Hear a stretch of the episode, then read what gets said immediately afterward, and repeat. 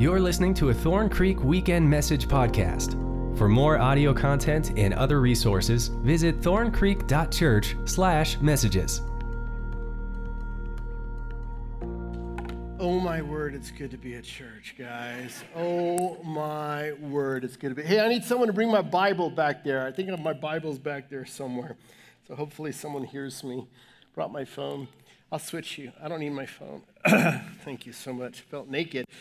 Wow, it's good to be at church. Good to see everyone at church. You're all looking good. Some of you have lost weight with that living room workout, I can tell and uh, it's uh, it's so wonderful to be here at church. I, I, I just can't say enough about it. So there's this posture right here of worshiping God. I just haven't been in in a while, and it's just pretty cool to just come and worship with my brothers and sisters. And this is being recorded, guys. You are the audience. This is being recorded, and and uh, I just want to say a welcome to everyone who is joining us online. You just need to know the Spirit of God is here, and God has a special message for you. Let's pray. God, thank you for your grace and your love. Thank you for uh, your presence here, Lord. Thank you, God. And I just, uh, as always, Lord, I just ask for your Spirit, according to Isaiah 61, to work in me and through me according to your good pleasure. Would you move in hearts here? Move in the hearts of those who are watching by video right now, God, whether they're in their living room um, or they're in their kitchen and they're eating a bowl of cereal, whatever it is, God, would you speak to them, Lord? Thank you for your presence, Lord. We love you, God. Have your way, Holy Spirit. You're in charge here. It's in Jesus' name we pray. And the church said, you guys hear that online? That's the church. We have grown like a thousandfold since last weekend. last weekend, I preached to three awesome camera guys, and, uh, and that was about it. Four, four cameras guys.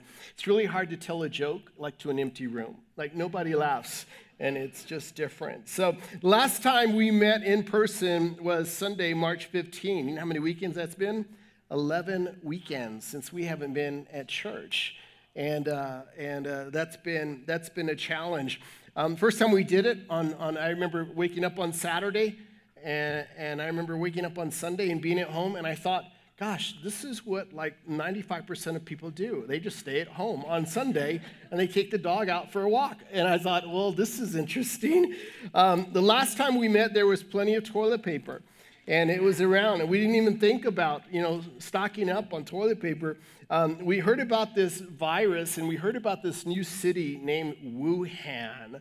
I'd never heard of it before, and, and when, I, when I heard about it. Um, in fact, the last time we met, I think just about three days before, um, I went with my cousin. We went to go see a Nuggets game, uh, NBA game, and we went to go see them play. And um, and then, of course, um, the NBA season eventually shut down, and all the other sporting events, March Madness, and all of that fun stuff. I like watching that too. And then there was this guy named George Floyd that was not a national name, right? Not a national name. Look how our world has changed in 11 weeks. Now we carry masks in our glove compartments and we carry them within our cars just in case and it's just part of our life. Hey, before we jump into this message, you know, I, I prayed about this and, and, I thought about this, and I thought, um, you know, maybe I need to just talk a little bit about how Thorn Creek Church feels about racism. Is that okay with you? Um, because it's a real thing, and it, it, with social media, it's all over now, right? It's all over. So I, I, I felt like I just should share with you my personal view of, uh, of people of different colors. and uh, as I stand here, I don't know if you're aware of this or not, but I'm not white. I know that might be a shocker. Don't try to adjust the screen on your computer. I'm not white. In fact, um, if you looked at uh, uh, the definition of people of color, it would say a person who is not white or European parentage. So I've been not white my whole life and I've been a minority my whole life. And I'm going to share with you just a little bit of my experience uh, being. In fact, there's very few um, pastors in this area that are minorities and people of color like me. So you're one of, I mean, your, your pastor is one of those people. Um, most are, are white, and, and, that's just, just what they are. Um, so I, I wish I had a dollar for every time somebody asked me, So, what are you? I have been asked that question my whole life. So, what are you? My skin is really dark. It's uh, if I go out to the beach, which typically I don't go to the beach like I'm looking for a tree because the sun just sits on me. And if you see anyone with dark complexion, um, you, you, you notice not very many go out and lay out on the beach. It's all white people that lay out on the beach. It's because that sun is so hot and it just sits on me. I feel like I'm five degrees hotter. I'm going to go up in flames or something like that. So it's just kind of been my life. I've been called black. I've been called poor. We've had people come to Thorn Creek Church because they have, there's a black pastor leading the church. No doubt.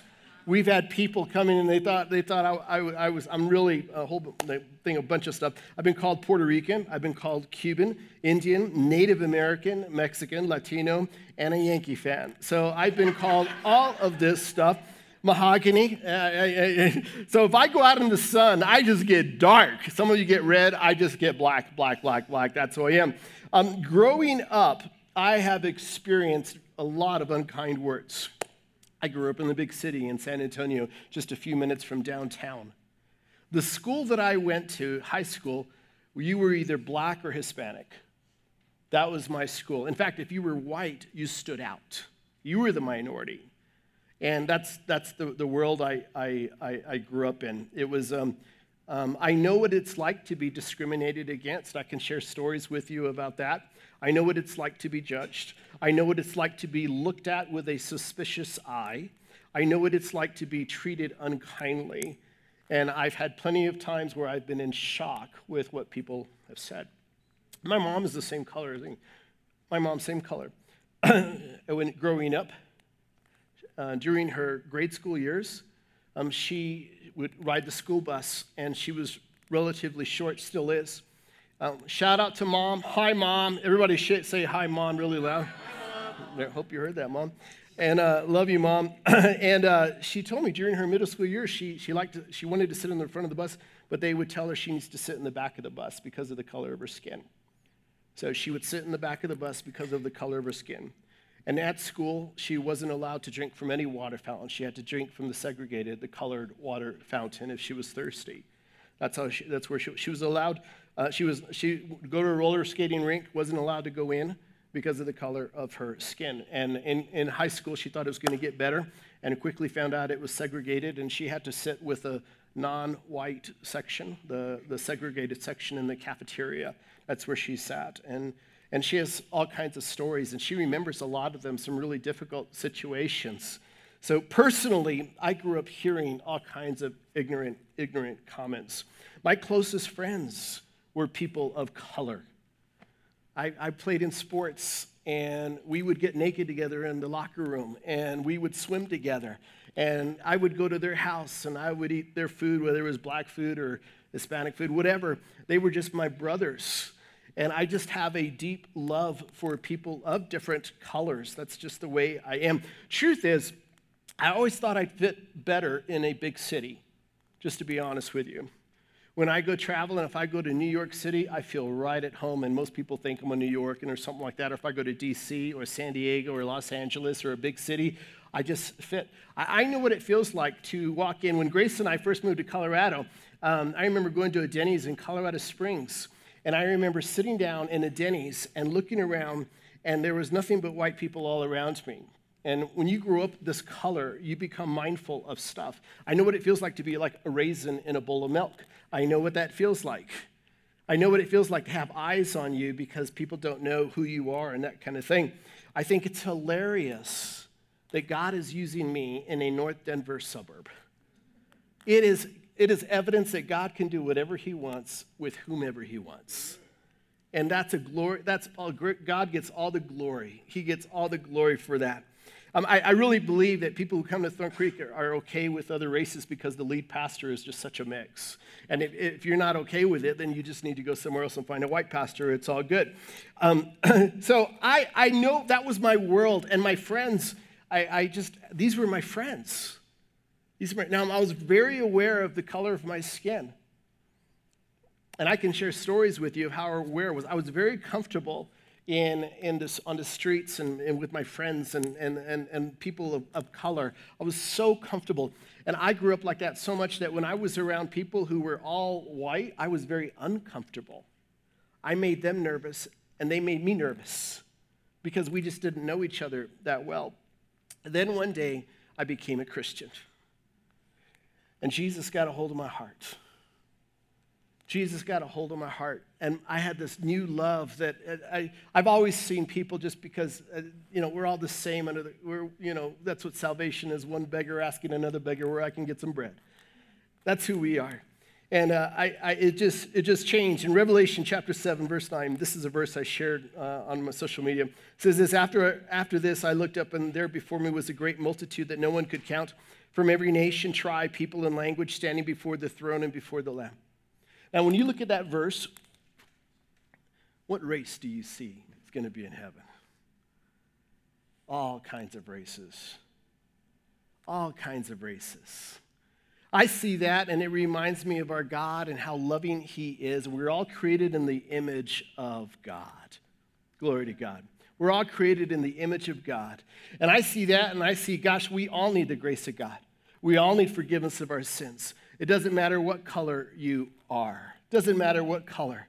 And, and, and I, I equally hug my, my white brothers and my black brothers and my brown brothers. I don't rarely hug a, a sister because I try to be careful about hugging women, but I, I, I love hugging them and I'll kiss them. And, and it's, just, it's just where I'm at. It's just a genuine, I have a genuine love because I see who we are. I see who you are. I believe the church should be the most integrated organization in the world. The most integrated organization in the world because it's a picture of heaven. Heaven is integrated.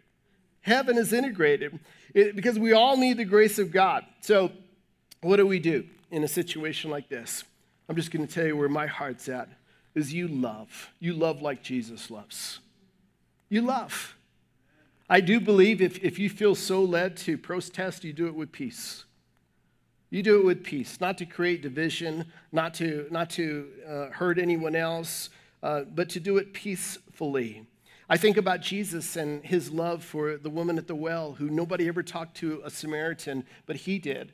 I think about the story of the Good Samaritan, and it just so happens that the Good Samaritan that everybody looked down on is the rock star in that story. So I see the heart of Jesus. When someone looks different from you, get to know them. You'll find out you have more in common with them than you think.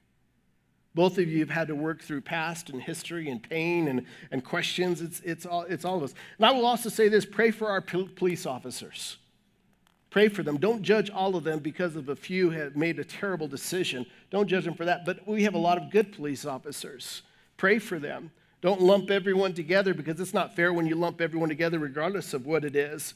Don't incite riots. I believe Martin Luther King would, be, would, be, uh, would approve this idea. If you're going to protest, do it peacefully. See, here's the problem. I'm just going to tell you racism isn't going to go away because it's a spiritual issue. It's a spiritual issue. And, and we naturally, when we see someone that we that looks a little bit different from us, and it starts all the way when you're in third grade, fourth grade, fifth grade, sixth grade. We don't really grow out of it. When we're adults, we just have money. That's the only difference. But when, when, when we get older, we see someone who looks a little bit different. And we think, oh, they're different from me. But I would say, cross that line, be kind to them, get to know them, whatever their occupation is. Get to know them. It's a spiritual issue, it's a sin issue. Here at Thorn Creek Church, we're always going to love every color. Here at Thorn Creek, we're going to love every single color. I mean, that's the pastor you got too. So I just, I just, I love every single color. We all need the grace of God. None of us have it all together. And here at Thorn Creek, we're always going to look like a box of M&Ms. You know what I mean? And we're always going to look like that. In fact, here in the North Denver area, we're more multicultural than a lot of churches in this area. And I love that. I love that. I love kissing my, my brothers, whether you're black or white. I kissed Greg Jackson, he's one of our black brothers here. And I, I remember when, when I went to kiss him, I went to the left, And let me just tell you, men, if I'm going to kiss you, you need to go to the left, not to your right, because I'm going left. And he went to the right, and we smacked lips, like lip to lip. And I was, I was like, Greg, what's wrong with you, brother? And he just laughed so hard. It wasn't funny. I felt like it was just weird, like I cheated on Grace or something, but it was, it was weird. So here at Thorn Creek, we're going to be a slice of heaven. Is that okay with everyone? Put your hands together if you're good for that. We're going to be a slice of heaven. Our love's going to look different. Our love's going to look different from the world, the way the world loves. And we're going to be willing to walk across and love on someone, all right? Let's pray, guys. We'll jump into this message. God, bless this message. Come all over it, Holy Spirit. Come all over it, Holy Spirit. In Jesus' name I pray. Amen. Oh, it feels so good to be here. Hey, uh, we're starting this brand new series, as Pastor Nick talked about, called Out of Exile. And uh, exile, you can, if you looked up a definition of exile, it says this the state of being barred from one's native country, typically for political or punitive reasons.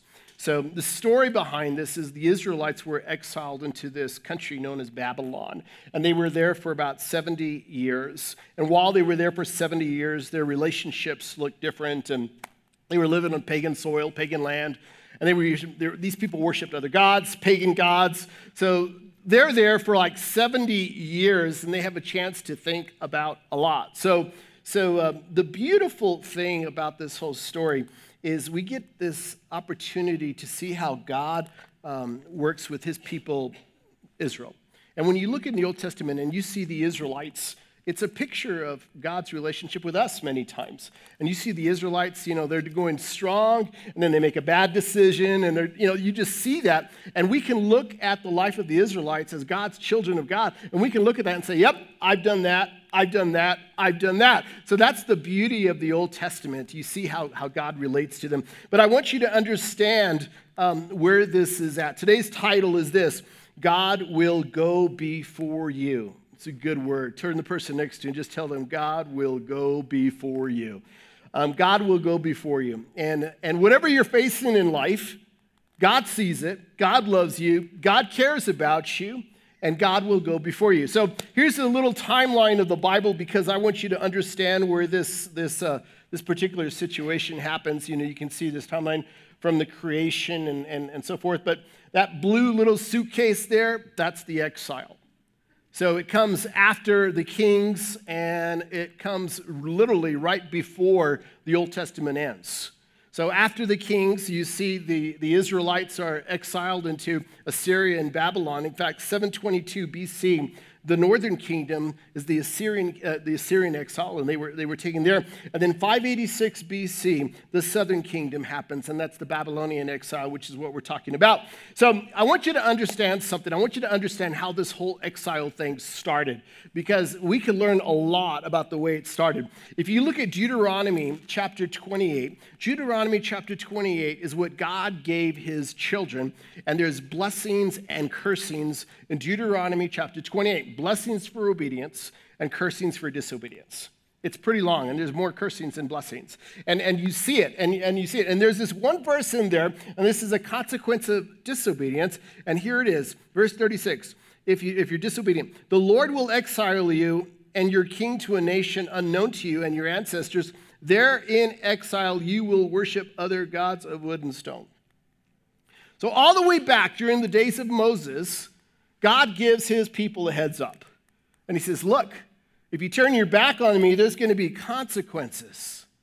If you do that, there's good, and, and you're going to have to live with those consequences. And, and you, have, you have a choice. You can, you can take you know, the blue pill or the red pill. You can take the blessings or you can take this other life. And it's up to you. What kind of life do you want to live? I think it's a good question for all of us. What kind of life do you want to live? Do you want to know the blessings of God in your life?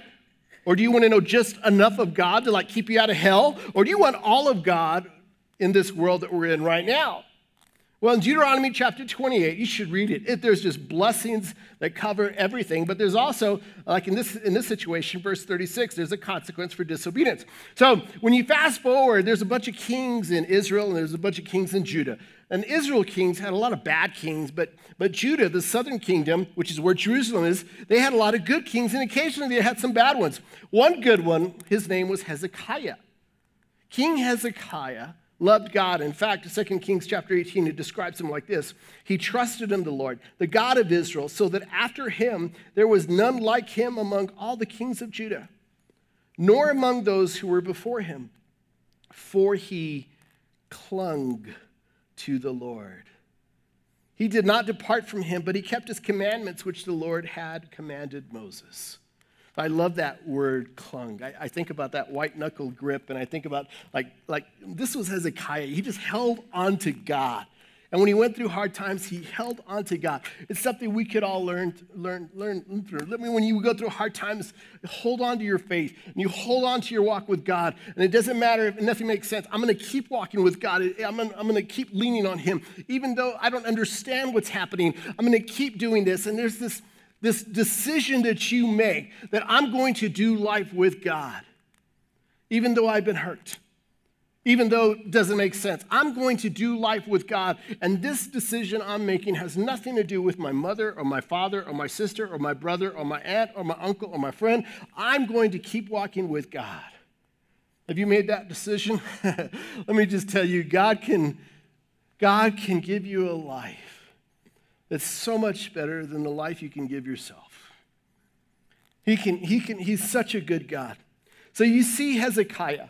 In fact, when you read more about Hezekiah in these chapters, you read about stuff that he did. He went around Jerusalem and he said, That's wrong, that's wrong, we're going to tear that down. That right there is this idol, we're not going to do that. He, let's rip that. He just turned everything. It was like a spiritual reformation and he just cleaned house. He just cleaned house. Something happens. In chapter 20, um, you read about Hezekiah getting really sick. He gets really sick. And it's deathly ill sick. We don't know exactly what it was, but it was deathly ill. So he prayed to God. And God said, Okay, I'll give you 15 more years to live. And you read the story there, and, and, and literally, God stops time and actually goes backwards. The sun moves backwards. It's a crazy story there. But that he actually, during that time while he was sick, there were people that were giving him gifts. He was well loved. One of the people that gave him many gifts was this son of a king of Babylon. And this son had a convoy of gifts to give King Hezekiah. He got better. So, this son of a king of Babylon shows up to Hezekiah's place and gives him all of these gifts, and they become buddies and they talk. And, and next thing Hezekiah does is Hezekiah says, Hey, man, let me show you all of my royal treasuries. The son of a king of Babylon. So he shows this guy all of his royal treasuries. It's like going to your house and you have that stash, whatever it is. Maybe it's your, your treasuries, maybe it's your jewelry or your baseball cards, I don't know. And you're like, okay, this is really special. If I show you this, we're, our relationship's at a different level because I don't show everyone this. So he does this. Isaiah the prophet walks up and says, Hezekiah, what did you do? And Hezekiah says, oh, I just spent some time with the son of this king, and I showed him around. And Hezekiah, uh, the prophet Isaiah says, what, what did you show him? And then Hezekiah says, I showed him everything. I showed him all the royal treasures. And then Isaiah the prophet says, Oh, there's going to be a day when that king will come and conquer you and everyone around you, and you will be, your children will be exiled to Babylon, Persia. And he heard that, and he thought, well, I'm fine in my lifetime. And you read about all this in 2 Kings chapter 20, which the, the incredible lesson there for all of us there, here is this. You know, Hezekiah wasn't thinking that when he was showing this son of a king around. He was thinking of friends. But let me just tell you right now, people aren't always who they appear to be.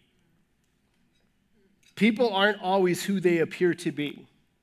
You might think you have a friend, and that you might think this is a friend, but they may be talking about you behind your back.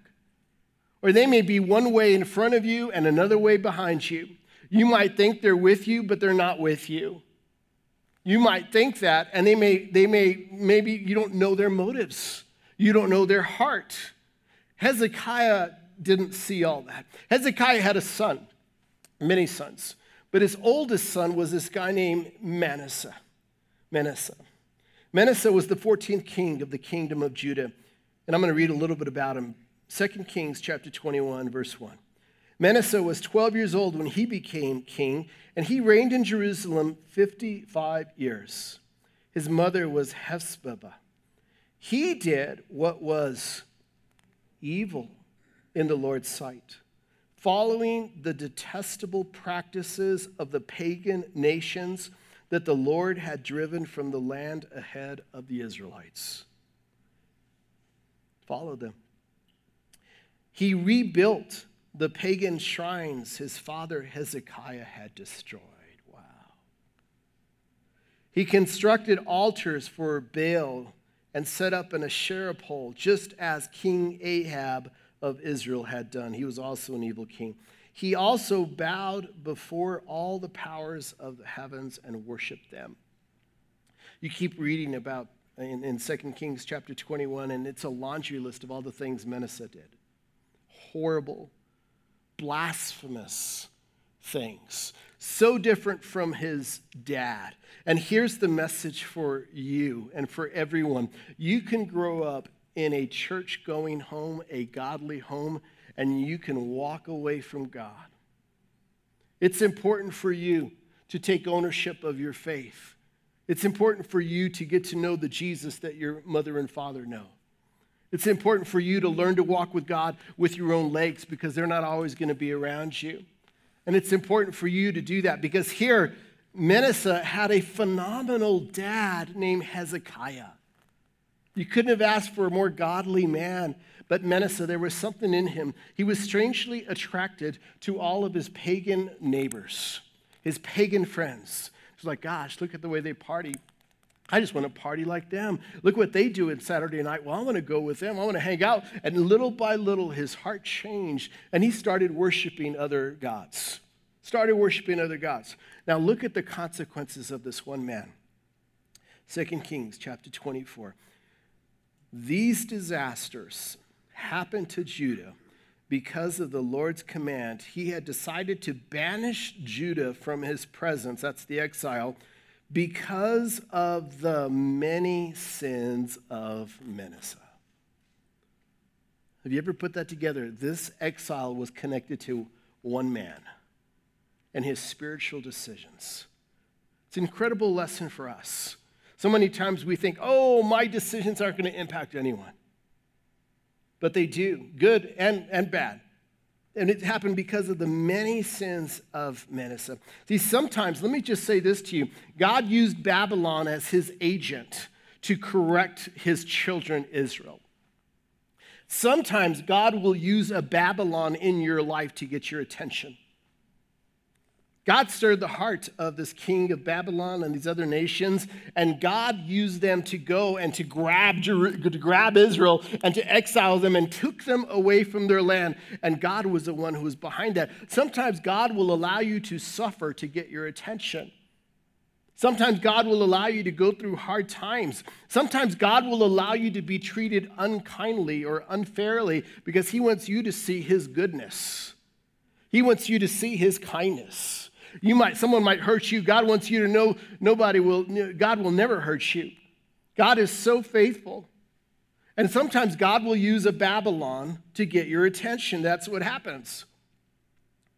For 70 years, the Israelites thought about their mistake. 70 years. It's like 70 years of being in timeout. I mean, just 70 years of, of God saying, you know what, this is where you're at, and I'm going to take you over here. And while you're on pagan land, I want you to think about your mistakes. I want you to think about your spiritual decisions. I want you to think about what you worship, who you worship. I want you to just reflect on that. For 70 years living in that kind of guilt, gosh, we really screwed up. We should have never done that. Why didn't we go to church more? Why didn't we worship God? Why didn't we do all these things? For 70 years, they're living in this place and they're thinking, what has happened? Have you ever felt like, like you really, really messed up? Like you, some, for some of you, you might feel like I'm living in the consequences of my mess. You know what I'm saying? I messed up so bad. Now I'm living in these consequences, and I'm just going to live in these consequences forever. It's always going to be like that because of my decisions. Anyone relate to that? Anyone you know what I'm talking about? You've been there before? Look at your God. when you look at your God, oh, here's what, here's what you, I want you to hear God's grace can rewrite your story. Let me say that again. God's grace can rewrite your story. Amen. God's grace can rewrite your story. And in 70 years, they're over here, and you see God saying, I haven't forgotten you. I'm going to bring you home. I know you think all this has happened and this relationship will never be the same and he'll never talk to you again and she'll never talk to you again and I messed up so bad. But your mess up is not greater than God's grace and it's not bigger than God can do whatever he wants and he can take your mess and to be part of your story. God will rewrite your story. Glory to God. He'll rewrite your story. God wants to do that. See, he can bring a river in the desert. Glory to God. he could do that. That's who God is. He's way bigger than you, He's way bigger than what you could imagine. God can do that. That's what He does. And here it comes. 70 years later, we look at Ezra and we look at Nehemiah. Ezra was a lover of God's word. Nehemiah was tasked to build. Ezra chapter 1. We're going to be looking at Ezra and Nehemiah these next weeks, guys. Verse 1. In the first year of King Cyrus of Persia, King Cyrus of Persia, this is a guy, he's not a Hebrew. This is a guy who didn't go to church with the Hebrews. He, he's not an Israelite. This is a pagan king of a powerful force, powerful empire known as Persia. Maybe you've read about Persia. This is who he is. In the first year of King Cyrus of Persia, the Lord fulfilled the prophecy he had given through Jeremiah. He, see, now the assumption here, right here, as Ezra's writing this, most people, believe. in fact, Ezra and the book of Nehemiah used to be one book. They used to be one book, written by most people believe Ezra. And then it was only as after a number of years passed by that when you look at your Bible, Ezra and Nehemiah are two books, but they used to be just one. So the assumption here in verse 1, as Ezra is writing, the assumption is that you know the prophecy of Jeremiah. You've read Jeremiah before. And in fact, if you look at Second Chronicles and you look at the very last chapter of Second Chronicles, it picks up right in Ezra chapter 1. Beautifully. I got to get past verse 1 here. In the first year of King Cyrus of Persia, the Lord fulfilled the prophecy he had given through Jeremiah. He stirred the heart of Cyrus, pagan king, to put this proclamation in writing and to send it throughout his kingdom. And this is what the king Cyrus of Persia says. Now, this is a pagan king. Who stirred his heart? God. Let me just stop right there. and I want you to think about that pagan person in your life. and I just want you to know God is able to stir his or her You pray lights out. You get on your knees and you cry out to God and you think, oh, that friend is horrible, that, that neighbor or that place and that person I work with or that boss or whatever it is, that teacher, whatever it is, you pray and God is able to move their hearts. I feel like I need to start preaching here, guys, a little bit here. The Lord, the God of heaven, has given me all the kingdoms of the earth. He has anointed me to build him a temple at Jerusalem, which is in Judah. He sounds like a king of Israel. He's not. And he's saying, God has stirred my heart, and I feel like we need to build this, this temple in, in Judah. In verse 3, any of you who are his people, who are his people? The Israelites, God's people any of you who are his people may go to Jerusalem and Judah to rebuild. Boy, if you're underlined that in your Bible, to rebuild this temple of the Lord, the God of Israel, who lives in Jerusalem, and may your God be with you. Wow. 70 years. And God stirs the heart of this Persian king. And God says, It's time. It's time. You just need to tell the person next to you, just tell them, It's time. It's time. And God says, My grace has been activated. My grace has been activated. I'm going to move here and I'm going to start with this Persian king that everyone else fears. Rebuild this temple of the Lord, rebuild it. And verse 4 says, Wherever this Jewish remnant is found, it's a remnant, isn't it? It's not, uh, it's his people. It's small, but it's God's people. And wherever this remnant is found, let their neighbors contribute toward their expenses by giving them silver and gold, supplies for the journey and livestock, as well as a voluntary offering for the temple of God in Jerusalem. This Persian king is saying the Israelites are leaving us to go build their temple, and wherever they're at, I want you to empty out your jewelry box and all of your money, and I want you to give them money so they can go on their journey and give them livestock as well. Look how God moves. He did the same thing, incidentally. Remember when the Israelites left Egypt? You remember they, they, they plundered and the Egyptians gave them much. And they left wealthy. They came poor, but they left wealthy. They, they showed up in disgrace, but they left full of the blessings of God. And now they're walking away because God, when He blesses, He blesses. He knows how to bless, He knows how to redeem, He knows how to restore, He knows how to bring life, He knows how to bring joy. There's nobody that knows how to do it better than God. And all the political campaigns, all the protests wouldn't have mattered because God is the one who moved in this pagan king named Cyrus. And Cyrus says, okay, people of God, go and worship your God. And everybody, let's pitch in. Let's take up an offering. Let's do this. Let's start a GoFundMe account and let's go ahead and bless them. And we're going to bless them till their socks fall off. We're just going to keep blessing them. And verse 5 says this Then God stirred the hearts of the priests and Levites and leaders of the tribes of Judah and Benjamin to go to Jerusalem to rebuild. There it is again, the temple of the Lord. See, God's all about rebuilding. And all their neighbors assisted by giving them articles of silver and gold, supplies for the journey, and livestock. they gave them many valuable gifts in addition to all the voluntary offerings. King Cyrus himself brought out the articles that King Nebuchadnezzar had taken from the Lord's temple in Jerusalem. See, that's during the days of Daniel. If you're familiar with the story of Daniel, that's Nebuchadnezzar right there. Had taken from the Lord's temple in Jerusalem and had placed them in the temple of his own gods. See, Daniel was living in a time when he thought, we lost. Good guys lost, bad guys won.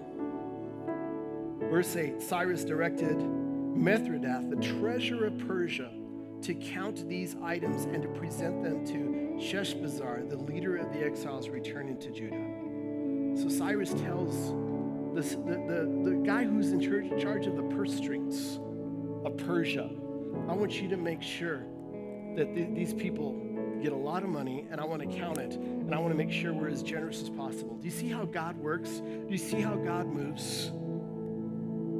Let me, let me say this God wants to rebuild your life. God wants to rebuild your life. God wants to rebuild your life. God cares about you. God sees what's gone in your life. God wants to rebuild your life. He wants to do that. Will you let Him? Will you let Him? now what? What does this pandemic season look like? Now what? Here, here's what I want you to hear God will go before you, but there's two things you have to do. I'm going to give you two things you have to do. Here's the first thing ask God to do a spiritual reformation in your own heart. It starts with you. The life God can build for you is better than the life you could build yourself for you.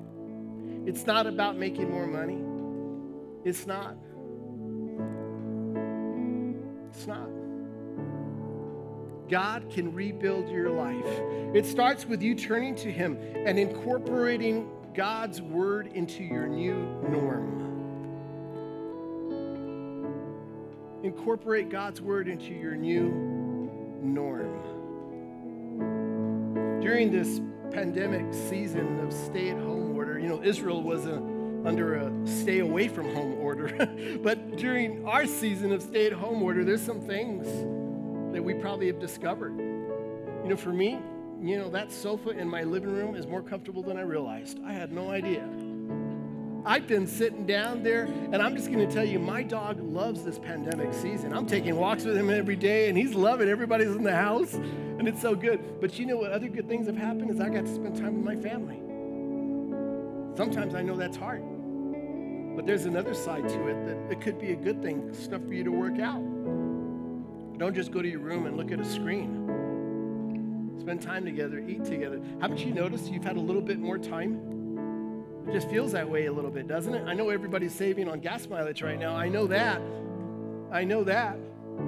But during this time, the other thing we've discovered is this how beautiful it is to worship God with other people. Isn't it beautiful?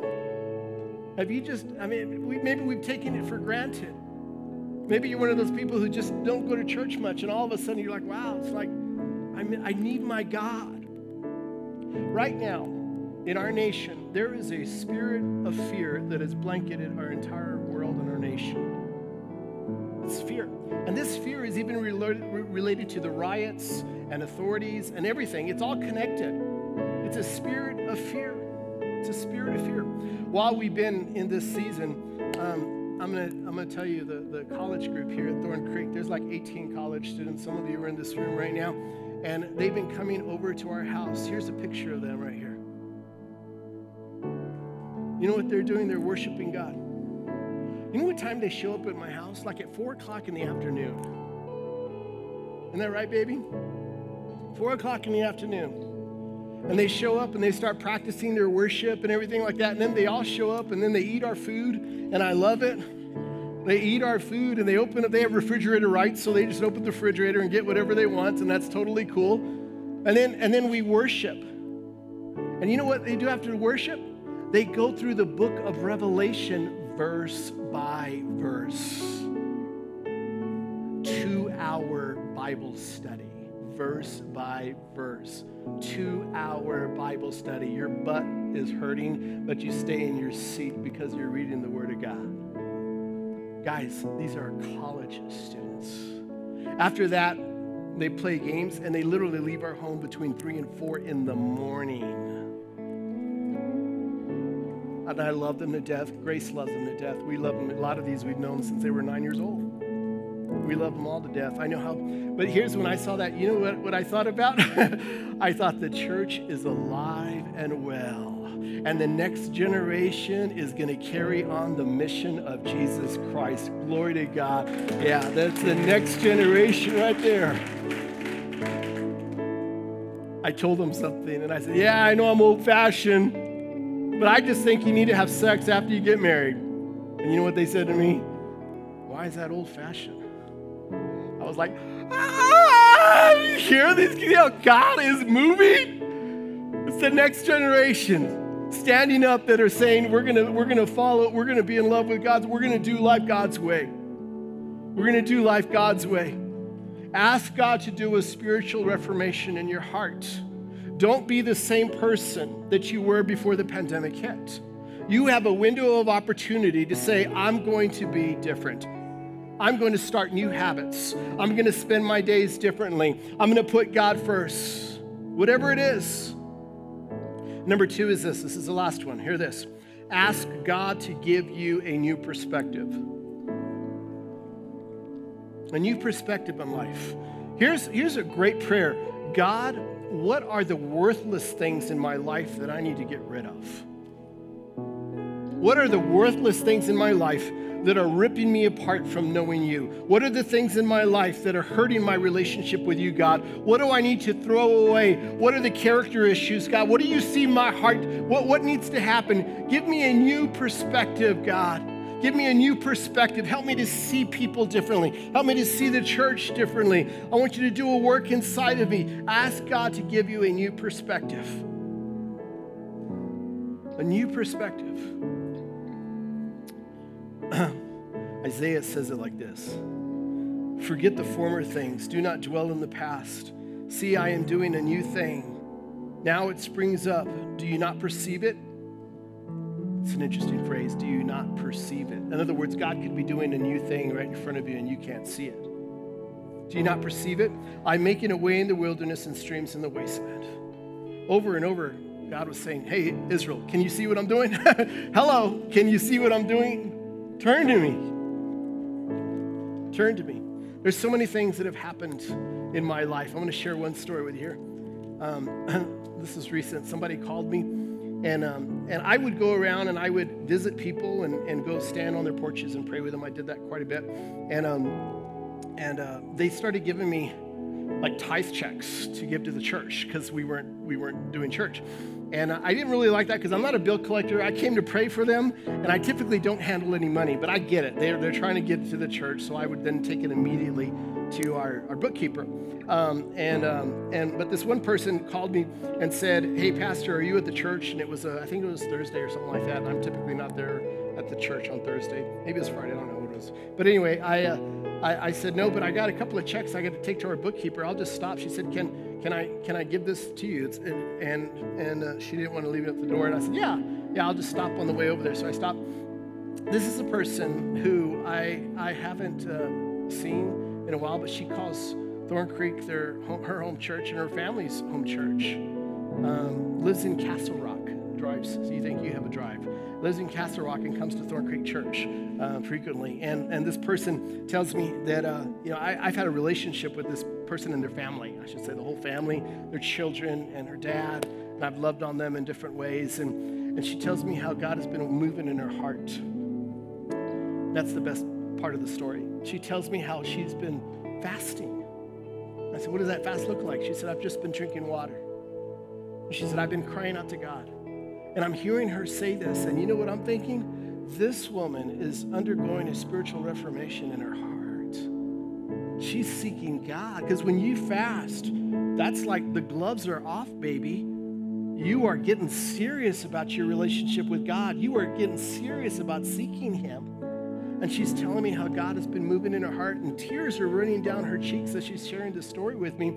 And I'm just like, all my, I mean, she made my day just hearing that part. And then she says, Here's the check I want to I want to give to the church. She, she said something like, I know what this church does, and I, I, I want to give it to this church. I can't think of a better place to give than this church. And I said, All right, well, thank you. And I, I, I, uh, said goodbye to her, and I, I, just put the check on my check on the side with the other checks. And I drove to the bookkeepers, and while I was at the bookkeepers, I, I, I went ahead and looked at the check, and it reflected great sacrifice. Let me say it that way. Great sacrifice. It reflected a genuine worship to God. You know what I'm talking about? It's that place when you get in your walk with God where you, you, you don't tip God anymore like you're at Chili's. You, you like he, he, he, or he deserves everything in its part. And I looked at it and I saw the zeros and I thought, oh my word, this woman has genuinely, genuinely. And I called her and I just said, thank you.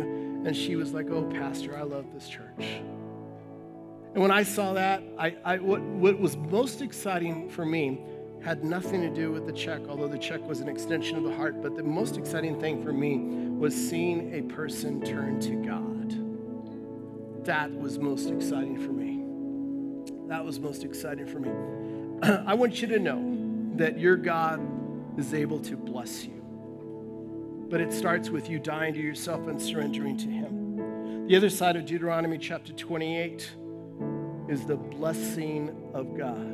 And when God blesses, He blesses, He restores, He rebuilds. That's your God. Maybe you're here right now and you're ready to ask Jesus into your heart, or maybe you need to turn to Him with all of your heart. Maybe you want to start all over. This is your opportunity. So, would you pray with me? Online, pray with me as well. If you'd like to ask Jesus in your heart, say this say, Jesus, I ask you to come into my heart and be my Lord and Savior. Forgive me for my sins. Take all of me. Take over my past, present, and future. I want you, Jesus, to be my Lord and change my heart. Some of you need to say this prayer God, I want to, I need a spiritual reformation in my own heart. I've been so angry. I've been so hurt. I've been so wounded. God, I need you to heal me. I need you to change me. Put your spirit inside of me, God. Give me a new joy, a new peace. And others of you might need to say this God, I need a new perspective. I want to forget those things of the past. I want to go forward. God, thank you for your grace and your love. Thank you so much. And God, I just pray for your blessings. In Jesus' name I pray. Amen. Each year, thousands of Thorn Creek Church messages are downloaded for free. This ministry is generously supported by Thorn Creek Church members and listeners like you. If you'd like to support this ministry, please consider making a tax-deductible donation by visiting thorncreek.church/give